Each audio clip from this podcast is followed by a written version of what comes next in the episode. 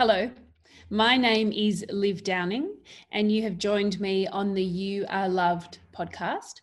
You Are Loved is the title of my forthcoming children's book due to be released in twenty twenty-one. And in this book, I explore the possibility that love is actually always available to us. And that maybe, just maybe, we don't actually have to rely on external sources of love or other people to feel a sense of true belonging. As you may know, research tells us that a sense of belonging or a deep sense of connection is really essential for us humans to thrive. And in this series of podcasts, I want to learn more about why that is and how we can all get more of it, to nourish both ourselves, our kids, and our beautifully broken world. It's my deep hope that through these conversations, it's together we can learn more about creating a more loving and wiser world. Welcome to the You Are Loved podcast. I'm really excited to be sharing this conversation with you today. Uh, we talk all things burnout, and I interview the amazing Cleo Wallidge. Cleo is a psychologist and has around fifteen years of experience working within the corporate space as well. And she shares with us her own personal experience of burnout and what she learnt through that process and how she's made it her mission to help prevent burnout in others and then to support people to recover through that experience, both individuals and organisations. She really shares with us how we can change our relationship with stress and how we can perhaps even allow ourselves, both in body and mind, to process our stress more effectively. She shares with us what burnout actually is and how the World Health Organization defines it, and really highlights for us that it is ultimately our responsibility to process our stress effectively and to set really clear boundaries and take responsibility for our own health and well-being and the choices we make. She finishes up by talking about her own journey of self-discovery and befriending herself, really treating herself the way she would treat a friend, and which, as you know, is the focus of this podcast, really around connection. She also touches on connection um, with others and how that's important, both in the workplace and in our personal lives, and then finishes up talking about some tips for both employees and employers to help our workplaces become safer and support ourselves and each other to not go through the experience of burnout, or perhaps if we do, to recover most effectively. I hope you enjoy this conversation and you take some of the pearls of wisdom that Cleo so generously has shared with us. Hello, Cleo Wallidge, it's so good to see you. It's great to be here. Uh, so everybody, please meet dear Cleo Wallidge. Cleo is someone that I have worked parallel with over the years. Interestingly, we worked at the same organisation, but did we ever cross paths there? Not really. No. no. No. So, but we've um, we've kind of been in touch, and we've we've met each other through other other areas. And I wanted to invite you on to the You Are Loved podcast today, really to talk about your area of expertise, which is burnout, mainly because I am seeing it off more and more often um, in my clinical work. And um, I really wanted to get you and your amazing knowledge and experience to share with our listeners. So Cleo, tell us a bit about your business, which is called First Best, and how that came about for you. Yes. And about your background. Thank you. Uh, so it came about because I experienced my own burnout, um, and that resulted in me taking a twelve month career break from the corporate role that I'd been in for eleven years and then never returned. Um, and I think there's a number of reasons for why that happened, which I'm sure we'll, we'll talk about today. But now my objective in life and my passion in life is to support others to build a better relationship with stress, because we all experience stress. Unfortunately, we can't avoid it.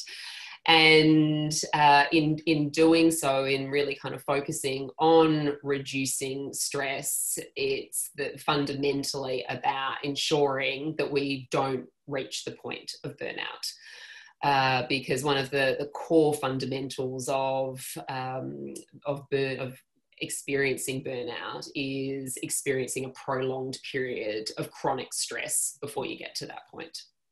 I love the way you've just reframed stress for us. I think um, I think it's so tempting for so many of us, especially in my area, which is, as you know, is mainly around mindfulness and meditation. It's so tempting for us to come to this work saying, I just want to get rid of the stress. I just want to get mm. rid of the stress.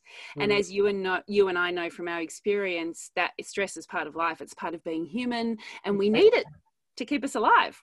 Completely. There's there's actually good stress. It is, it's called eustress, which is a bit of a, a strange word to to um to say, but it is. It gets us out of bed in the morning. It prepares us. It supports us to be high achievers, to get our to-do list done, et cetera, uh, to meet time frames. So stress is is really good, but kind of like negative emotions, we've been brought up, or society um, has created this situation whereby stress and negative emotions are seen as bad. Oh, wow. That is, that's such an empowering way to, to look at, at, at our relationship with these two fundamentally human experiences.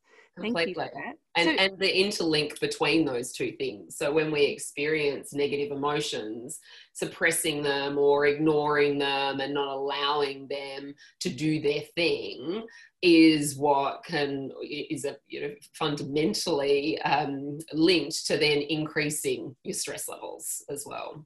It's so true, isn't it? It's that repressing. It's like holding. I used to play water polo when I was mm-hmm. young and energetic and vibrant. Um, and it's like holding a water polo ball under the water, and then, you know, you push it down, you push it down, you push it down, and then it just explodes. It needs to explode at some point. You can't yeah. hold it down forever. Yeah. And tell us, Cleo, is that kind of what happened to you? Were you, you know, you were doing, you were juggling this big job, and you were trying to, you know, be all things to all people, and then the water polo ball just went poochung.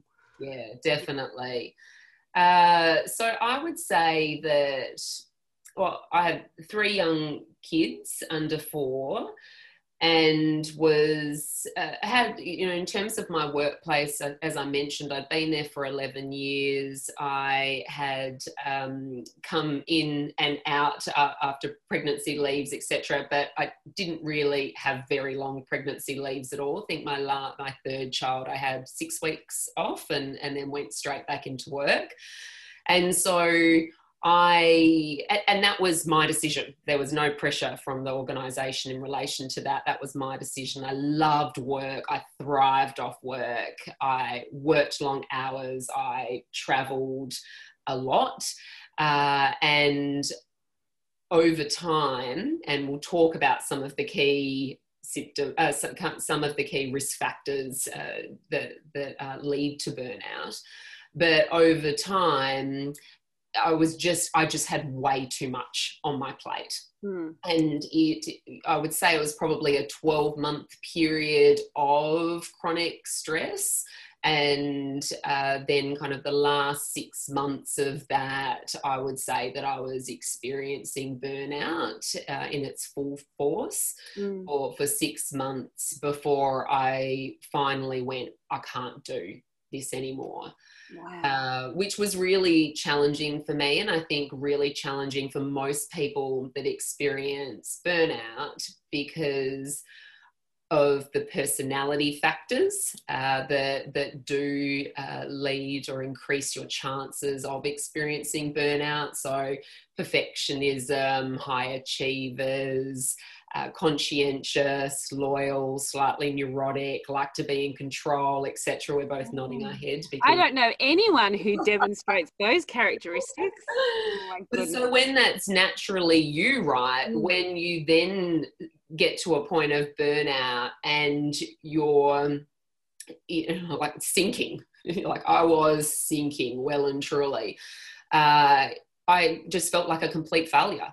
Yeah. Uh, And so it was, it was really challenging. And I was also, and we'll um, also I'm sure talk about this more based on obviously the focus of, of your podcast, but the more that I was struggling, the harder I was on myself.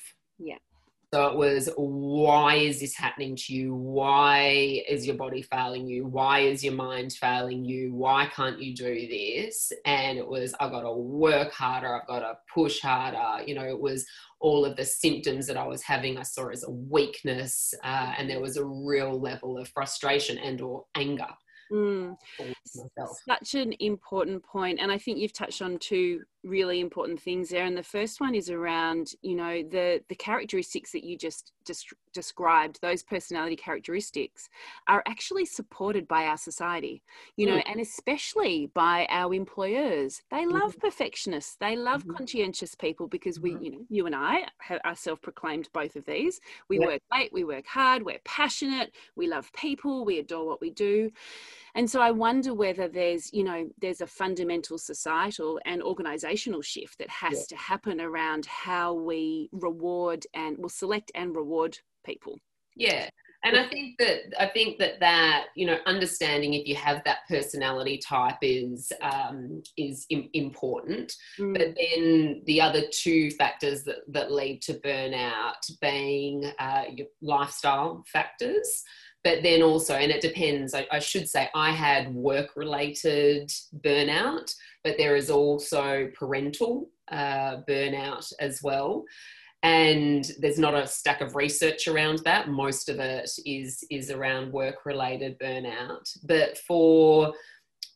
For that, there, there are key factors that uh, that you will experience in uh, within the workplace that is then leading to that chronic stress, as well as the fact that you've got the personality type to push yourself, and then the lifestyle factors of um, I, I'm just going to work hard. I am not going to prioritise my well-being. I'm not going to prioritise sleep, and you know some of those really fundamental elements as well. So I completely agree that there's not a lot, uh, well, I think in terms of knowledge, yes, from an organisational perspective, knowledge of those more higher risk personality types yes. is really important.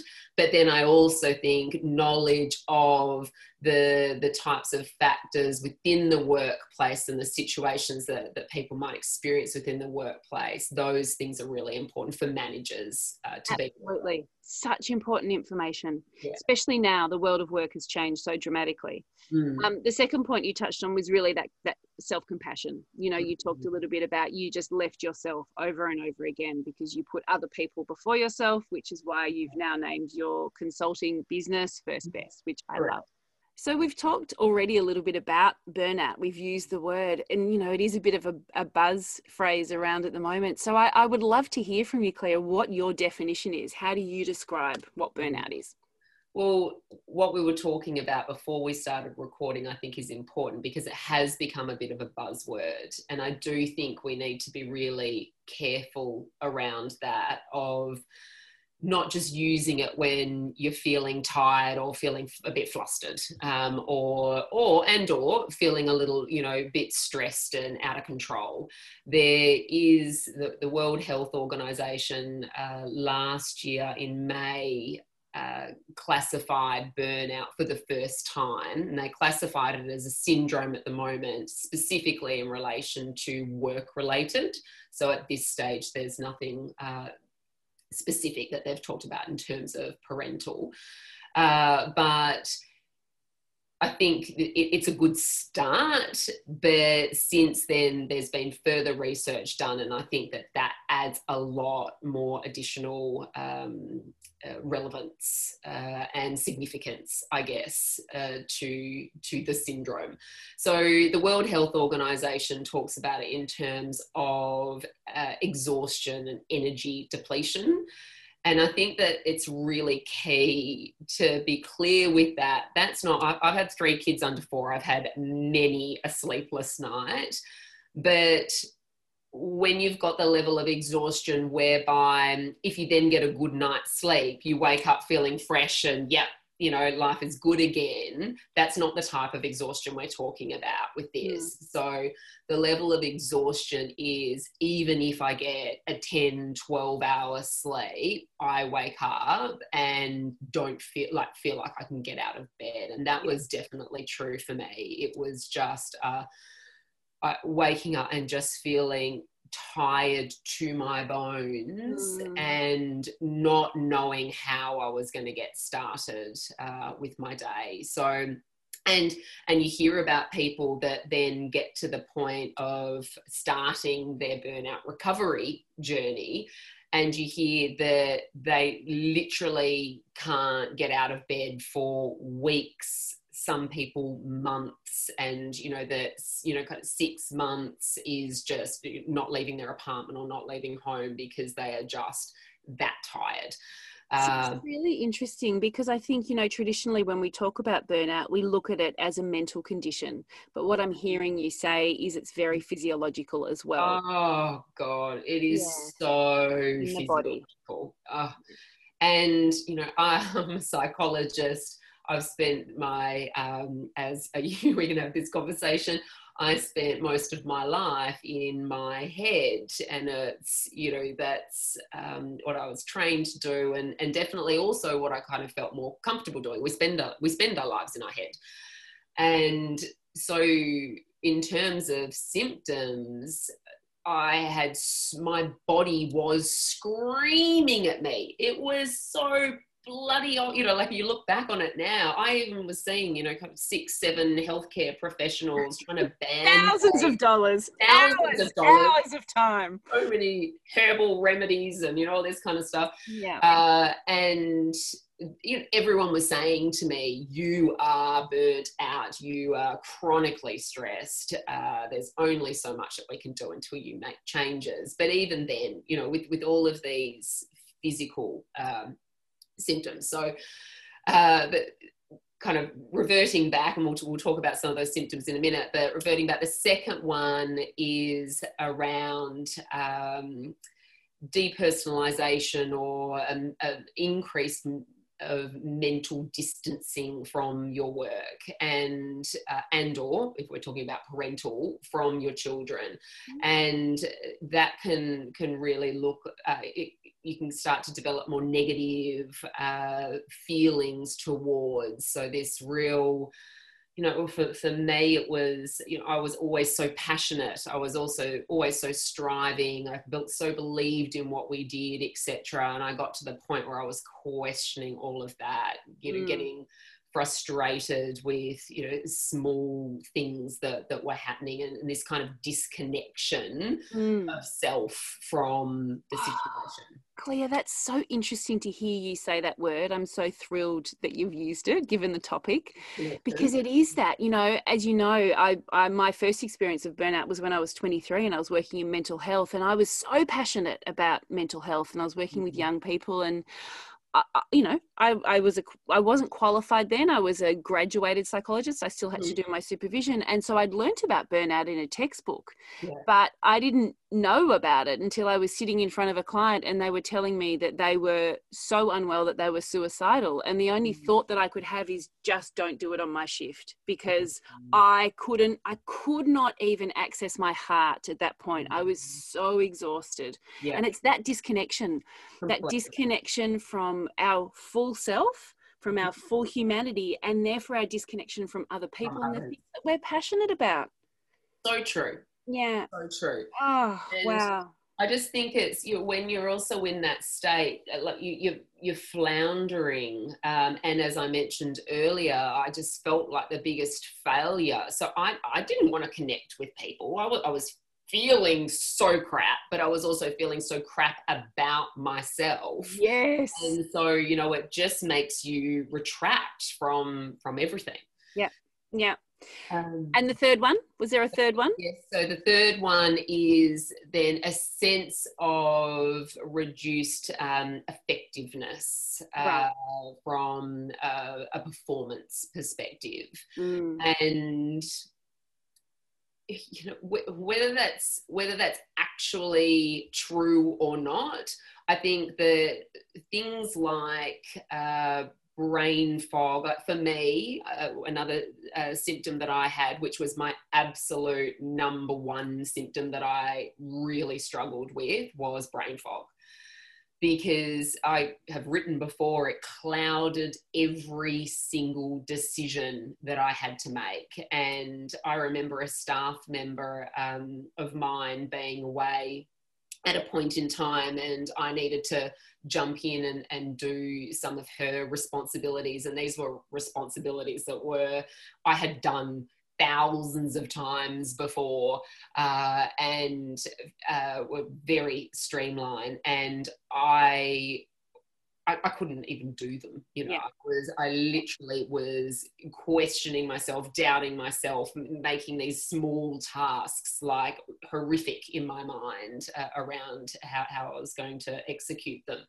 And so, but at the same time, I think because so many high performers and high achievers are the ones that experience burnout, sometimes to others, if we push ourselves even harder, which is then pushing us even further into burnout, but others mightn't uh, see yeah. that, that change um, at, at all times. Yeah. You know what, Cleo? I think you're spot on. Over the last two days, I have had conversations with three people who've spoken about feelings of exhaustion and feeling mm. tired. And then in the next breath, they've said to me, so I went to bed, or mm. so I took a day off. Mm. And I was like, oh my gosh, you are amazing. How good are you at self-management? Because it's taken me many, many years to work that out. Oh. And that I shouldn't just keep working through the fogginess. I should just stop. It's like, no duh, like it's so obvious. I know. And so what's that about? Is that about the way we're raised, or is that the birth order? I mean, where are you in the birth order in the family? Are you the oldest? I'm the child. Oh, you're the only child. There you go. See, I'm the oldest. And I do think that, you know, and we're both parents. So we, we I'm, I'm very mindful of the way I'm parenting my kids for sure. But I do think with the firstborn, they're often more conscientious. They're more perfectionistic. They're more neurotic. And it's just oh, because. one hundred percent. Yeah. I've got my eldest daughter, you've just named, you yeah. know, so birth order, personality type, once again. Yeah. Uh, way that you know, definitely way that you're raised. I was raised to be the responsible one, the one that, you know, and, and encouraged to be like that. And I can now see, and I'm really trying, you know, doing a lot of work at the moment around trying not to do that more with my oldest daughter. You mentioned to me that you're reading uh, the Nagoski sisters' book uh, at the moment, which I have also previously read, and it's a it's an awesome uh, book for anyone that's interested. Not just in terms of burnout, and it's called Burnout, but the more important element is it's it's called Completing the Stress Cycle, and that is something that all of us need to to learn and to be aware of, uh, and we can we can definitely talk about that well, more. Let's do it now. Tell okay. me, you know, tell us, tell me more about what you know what that means, and then maybe some of the tips um, in in do, in either preventing and then maybe treating or managing burnout that both they talk about and also you recommend with your clients. Yeah, and so in in terms of that, first off, really important here to make the distinction between uh, prevention and recovery, because recovery of burnout is not just about putting in uh, work in terms of the prevention strategies. So recovery is, is a fairly um, quick, not simple, but quick way to describe. Um, and it's not quick in terms of length, that's for sure, um, in terms of actually recovering from burnout, but in, in, in describing it, for most people, recovery from burnout is rest. Mm. It's just, that's the, the fundamental first element is rest. And then it's the implementation of self-care strategies focused around your energy levels. So energy management um, is absolutely is absolutely key. But in terms of prevention, prevention is stress management strategies, uh, basically. And the whole piece there is obviously it, in uh, with burnout, as, as we've talked about, it comes from a, having a period of prolonged chronic stress. And so that's what we don't want to experience. And in order to not experience that, we need to do two things. One, we need to burn off built up stress in our body, because we all have that already. Uh, and the best way to do that, really simple but really annoying, is cardio. It's so annoying. It's so annoying. It really is annoying. But it's cardio exercise.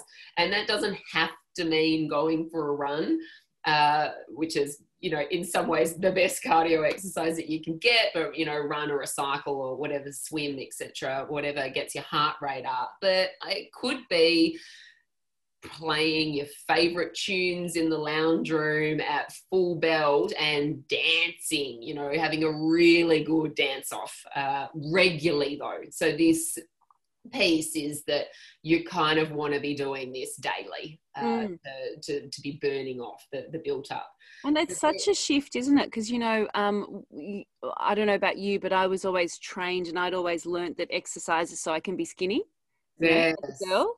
Yeah. Um, you know, I need to be able to fit into my bikinis. That's what I'm exercising. But yeah. n- over the, you know, twenty years of working in mental health, I now understand the mind and body are connected. Surprise, yeah. surprise. And um, there's so many more reasons that we benefit and we need to be doing exercise. This this oh. kind of work. It's, you know, it's the way we're put together as humans. It's part of our mm. evolution. But, and, and that's the key thing, I think, even just more fundamentally, is understanding stress and what it does to your body. You, you release hormones, and I'm not going to go into all the, the technical side of, of it today, but you release hormones that uh, then, if, if you're in a constant state of stress, they're constantly getting released. And so historically, everyone's heard of the fight and flight response, et cetera. You know, historically, you if you were faced with a stressor, you would fight it or run away, and that would burn off those uh, hormones that have been released. And so in today's society, when we get a really angry email from a client or from our manager, that is a stressor. And we have stuff like that, you know, you're trying to walk into a meeting and you get a phone call and your child's sick and you need to go and pick them up, uh, particularly these days, a smaller side of a runny nose and, you know, you're having to be there. And that's a stressor. But we're not, we're not running. We're not then going, okay, you know, I've had that today. I need to go and burn it off. We're not fighting, because it's keep it together, keep it together, keep it together. You know, just suppress, suppress, suppress. Don't talk about it. Don't cry. Like, you wouldn't want to cry, because that's emotion, um, which is another thing that we, you know, is an important thing to talk about.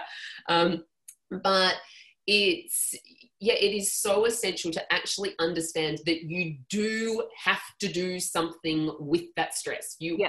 It's actually our responsibility to our bodies to process that stress out. Yeah, otherwise it builds up and builds up and builds up, and right. then the volleyball or the water polo ball explodes because the system just can't handle it, which Correct. Takes back to what we said at the very beginning, is that burnout is a physiological condition as well as a mental condition, but it's it's the physiology we need to deal with. Yeah, what are some other tips around prevention? So, so the cardio so, exercise. Yeah, so going back to the Nagoski sisters that I was mm. talking about in terms of their recommendations, and there's an awesome, if you don't want to read the book, there's an awesome podcast with them, with Brené Brown as well, which I really recommend uh, your listeners to listen to. Uh, their recommendations of completing the stress cycle are, so movement, number one, cardio is, is best. Breathing. So breathing is all about, and this isn't, this is just something that we should be doing daily, is all about relaxing our nervous system and telling our body that everything's okay, mm. that there isn't a lion in front of us, that we will be able to, you know, get through this situation. But as soon as we start to get stressed, we hold our breath uh, or our breathing quickens. And in doing so, that further tells the body, it's like this cycle, it further tells the body that something's wrong, and therefore more stress hormones are, are released.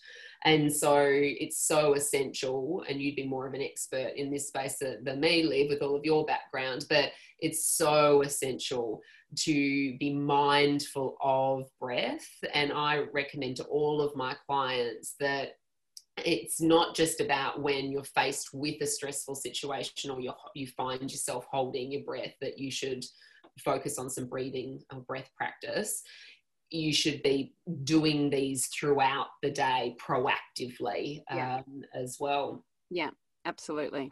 Third is positive social interaction. It tells your body that it's safe. The fourth is laughter, but like a really good belly laugh. Like, how can you be stressed when you're having an awesome belly laugh? Uh, and it, that supports us to regulate our emotions. The fifth is affection. So, a tw and, and this is like a twenty second hug or a six second kiss. It's like actually intentional connection where you pause, where you hold. So uh, funny, funny story for you on that. Yeah. Um, I, so as you know, as we all do, well, I, I'd say most of us do, everything that I learn and read, I then try and implement into my own life. Mm-hmm. And so my poor husband is the guinea pig for most of these things. Oh, I'm pretty sure he would have liked that. The six well, I'm not sure because... But the other day um, I gave him a hug and we stood there and we're, we're hugging, and then we kind of, we broke apart after about ten or fifteen seconds, and my seven-year-old said, hey, hey, hey, you two back together. That was only fifteen seconds. You need to hold for at least twenty. And I thought, awesome. My job is done. My kids know that they need to hug for twenty to thirty seconds. Oh, that's beautiful. So that's lovely. Beautiful. I love that. I love that. Uh, And so, and, and in doing so, that calms the body. It's yeah. beautiful. Yeah. And it releases good hormones as well. Yeah, in, the body. It's the body stuff. Yeah. So, and those, and that then improves mood, obviously. Six, a real good cry. Why do we stop ourselves from crying? The number of people that I've heard recently say that they've had to learn how to cry. And, you know, like, I just, I find that so, it, it's good that they're doing it finally, but I do find that so upsetting. Crying is your body saying, this is what I need right now to release, to release this experience, this emotion, this stress. Yeah. And it's, well, I shouldn't say it's easy. It's not easy for everyone, but it can, you can kind of, you know, walk into the toilet at work and, you know, have a, a good old cry. And it is, if you've, when you've done that and you've experienced that, you instantly feel a release. Yeah, such a release. Absolutely. Such good tips to help yeah. us. And the seventh one, it's the last one, is yeah. creative expression. So it's a, you're mm. using, uh, it doesn't have to be art, music, et cetera. It, you being able to uh, process your emotions in a more creative, artistic way. So, you know, I love those, but, you know, uh, in addition, around the, the prevention piece, obviously, being able to, over the course of your day, focus on the present. Our brain lives in past and future constantly. And meditation, which is an incredible tool in uh, cultivating mindfulness as well, uh, but also self-exploration and self-love uh, as well. Which brings me to my next question, and you touched on it earlier when you were talking about um, the creative expression, mm. and that, you know, that sense of kind of learning how to hold and express our emotions. And yes, meditation has definitely provided mm. that for me, which is mm-hmm. really the birthplace of this podcast. It was about understanding that love is always available. I don't have to rely on other people or success at work to feel love. It's actually within me. Mm. So, you know, I'm interested to hear about, you know, what you're learning, what you've learned around um, this capacity to come home to ourselves, this capacity to connect deeply with yeah. ourselves, and how that can you know, how can we help others to do that? Oh, Liv, that uh, I think we could probably talk about that for an hour. And I and I will profess to also say that uh, for all of us, I should say, I shouldn't just put myself in this category.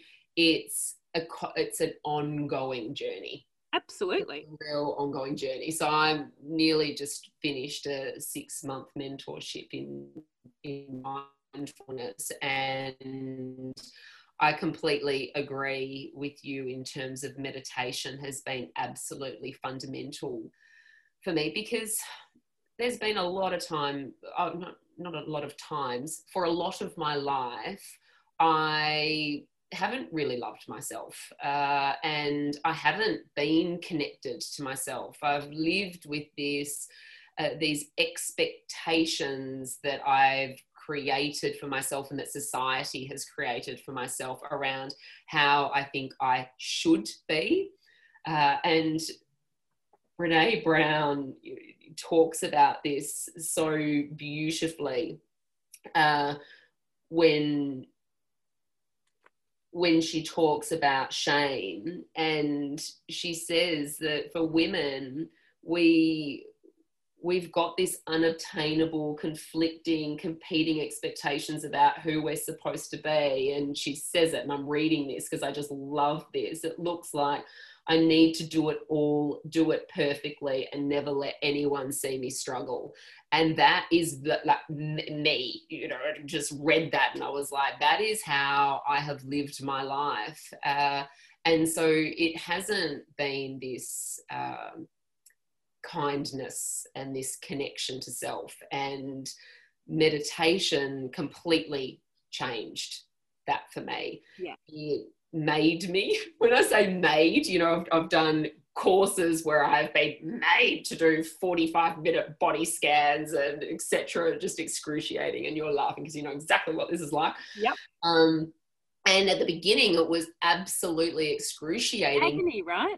Be in my body. I know. But how crazy is that? That it's excruciating to be with yourself. I know. And Cleo, this is, you know, this is the thing that so many people experience when they first come to meditation, and they say, well, I can't do it. It's no good. It was uncomfortable. But actually, wow, if we can get through that, if we can get oh. through that agony, because it is, it yeah. can be, not for everybody, but it can be. Yeah. Wow, what a gift lies mm. at the end of that. You know, mm. what a gift, this capacity to be with and to be on our own team, to be with ourselves. It's just, yeah. Oh. It's been a life changer. For life changer, right? And this is coming from someone with a psych degree and all yeah. the academics, you yeah. know, and, and I feel the same, you know, psych is amazing, and I, I have committed mm. my career and will continue to, to love and work in this space. But there is something that we need that psych, traditional psych can't necessarily give us, I don't think. Yeah. And now I crave that. I, I find myself now when I'm, I'm having lots more, particularly now coming out of, of um, lockdown, et cetera, more social interaction, et cetera. It's, I then go, oh, I just, need, I just need some time for me. And it's not a, it's not a, I just need to be in, in the house and have some quiet time. It's no, I need to tune in. I need to recalibrate. I need to go back into myself and ask myself, what do I need right now? Because then I'm, you know, I'm getting much better at that, being able to do that throughout the day, to experience something and go, oh, okay, uh, I'm reacting to that. What do I need right now, et cetera? Which is also that that loving uh, kindness and you know, that connection to self, but when I do think, when when you are just naturally busy and going from one thing to the next, which so many of us are, having those times where it's actually focused and concentrated on, on doing that is really yeah. important. Yeah, absolutely.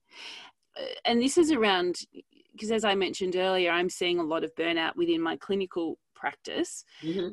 And I'd love to, to hear some tips on what to do. First of all, first, so three questions. What to do if someone's feeling like they might be burnt out? Yeah. Um, what to do if they take time off work? Mm-hmm. And then for the organisations, how can organisations support people through this experience? Okay. So what to do if you're feeling burnt out. So I think it is important to, to, to speak to someone and to talk about what your symptoms are, and uh, seek support definitely is, is absolutely key. We've talked about the fact that rest is, is fundamental, and in terms of rest, it is... And I think that you, in terms of working with people, it's so different based on people's different situations. You know, so for, for some people, it it might only be able to be, I, I could get a day for myself on a weekend uh, based on children and work and those types of situations. Uh, it, for others, it might be, no, I'm, which I would recommend is going, right, can you schedule a, a weekend every at least a month away for yourself where it's just complete rest. Now that is if you're at the situation, the the, the point of burnout where you are still somewhat functioning at work. Uh, but if you're not, if you've gotten to a point where it's really uh, dire, like for me, it was, I knew by the, the point where I got to, I knew that having a week off or a month off just wasn't going to do it for me. And I should say with that, that rest and what we didn't talk about before in terms of the the things to, to do when experiencing chronic stress or burnout is sleep is such a priority. And so, yeah, the, the rest factor is absolutely critical, as well as setting boundaries. So the setting of boundaries is really important. It might be that you need to go, you know what, I can only commit energy from nine to five, and I need to force myself not to work longer hours than that, and or check my emails. Like I was checking my emails first thing in the morning. It was the last thing that I did at mm. night as well. It just gave me no time to rest and recharge. And if you think about that from a physiological perspective, what yeah. what we're doing when we do that, and as we know, partly because of COVID and partly because of the society we live in, the boundaries are very blurred between work and home. Mm. But what we're doing is we're stimulating the nervous system, the fight, flight response. And sometimes that can be quite addictive for me. Yeah. So it's that anxiety, um, there's that gentle flow of anxiety, which releases the cortisol. And it's, there's, you know, there's kind of a, a bit of a hit there. Yes. But then if we do that for too long, we know what yeah. happens. And so I think boundaries is one of, is such an important tip for people, yeah. both if they feel like they're going through burn, burnout, and then once they go back to the workplace, if they choose to, which yeah. could you talk a bit about that? What other tips do you have for organizations and individuals, yes. you know, if they go back, back to work? So I think, and there's a lot of tips for managers. I actually run a session around supporting managers to reduce burnout within the workplace, but ultimately the responsibility has to be with the individual. Like it, ju- you, it just has to be uh, because it's your body, it's your experience and situation that you're going through. Uh, and and that's li- kind of a bitter pill to swallow, right? Yeah. I, you know what? And thank you for saying that, because you know what? I actually found myself when I first. When I was first kind of exploring, once I finished up work, what on earth was everyone, all these specialists talking to me about? And because I kind of finally started to listen and I started exploring into burnout more in a lot more depth. I remember reading very early on that you contribute to your own burnout, like so obvious. And I remember being pissed off about that. I wanted someone to blame. Totally. Beginning, I wanted someone to blame because there was a lot of stuff going on from a workplace situation as well.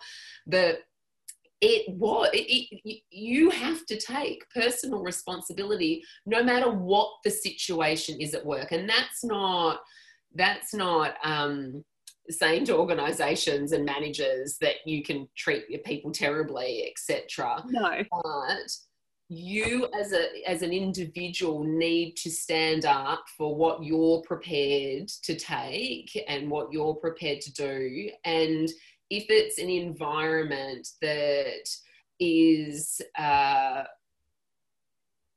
very, very encouraging and role models really long work hours and is very, very high pressure. And that's, you know, the, the way that it, with limited support and, you know, not much clarity over work, all those types of things, then yes, the first thing that I would do would be to encourage you to have conversations internally um, about that. But ultimately, it needs to then come down to you whether or not you make a decision and you make the call of, is this what I'm prepared to to continue to do? Is this... Um, and I guess, you know, that really comes from a place of self-love, doesn't it? Correct. It comes from a place of respecting ourselves. Correct. And knowing that we are actually the boss of ourselves. Correct. We, so many of us spend so much of our life outsourcing the responsibility for our happiness and our well-being to other people. Completely. And if not other people, to having the fabulous job or the great car or the wonderful house or the skinny legs or whatever is important for us. Yes. But actually it's this real, it's this internal sense of, and I remember saying this to a client once, um, it's valuing ourselves more than we value the opinion others have of us. Yes, one hundred percent.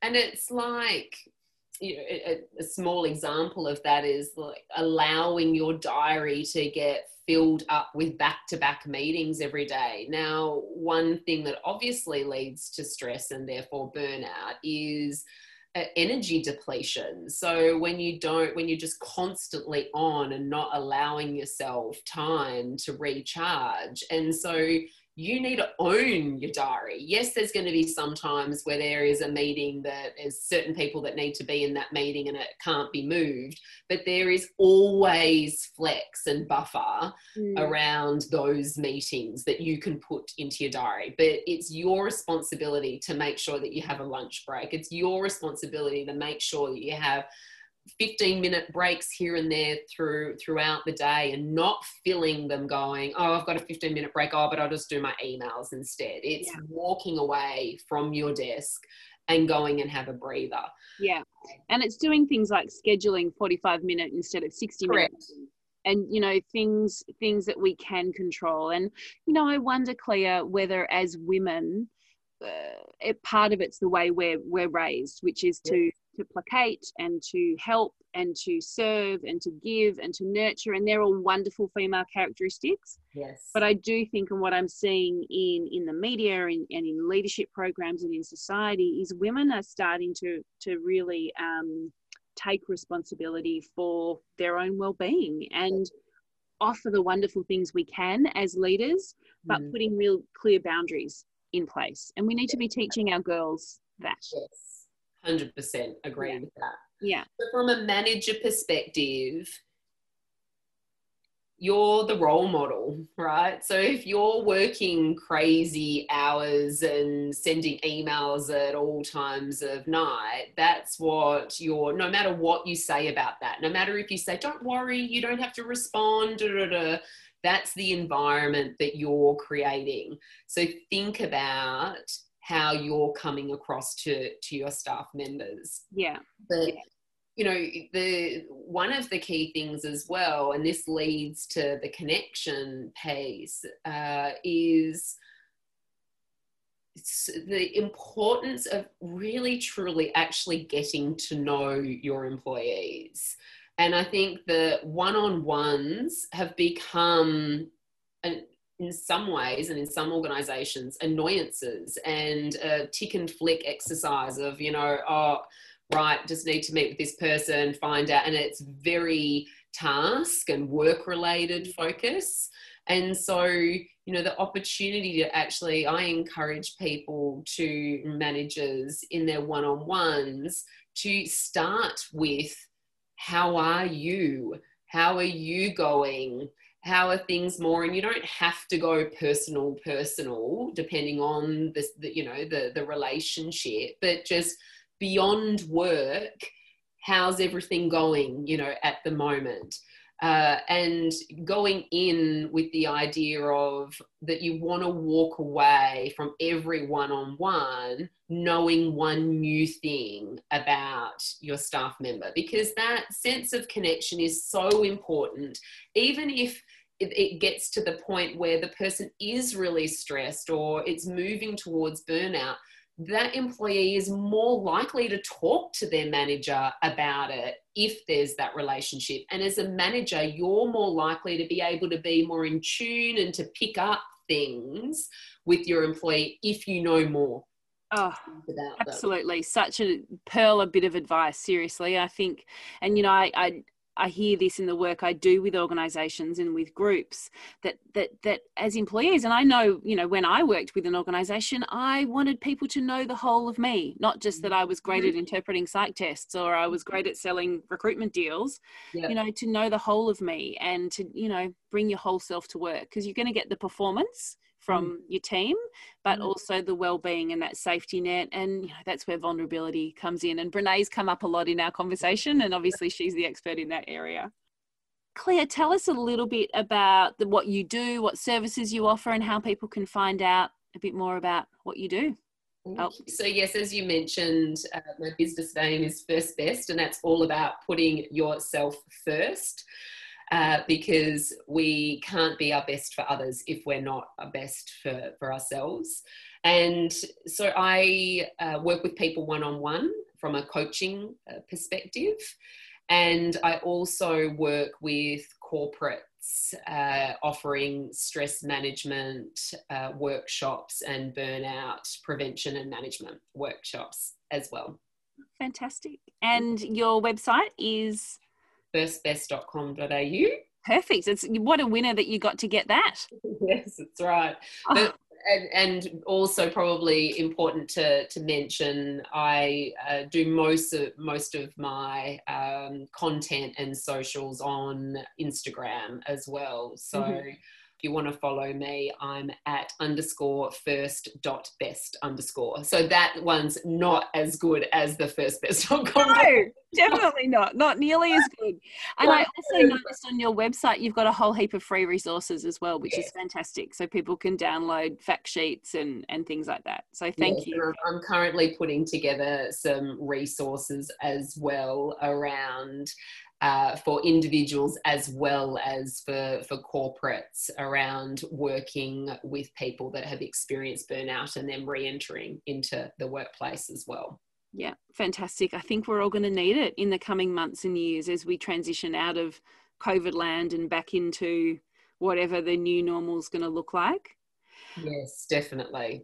Cleo, thank you so much for joining us today and for sharing your wisdom and your experience with such honesty and compassion. And, you know, we're all in this together, aren't we? This journey, and it's, we're all, and as you said, it's an ongoing journey with no, no end really. It's mm-hmm. just a matter of us supporting each other through this. And mm-hmm. um, yeah, thank you so much for joining us. Thank you for having me.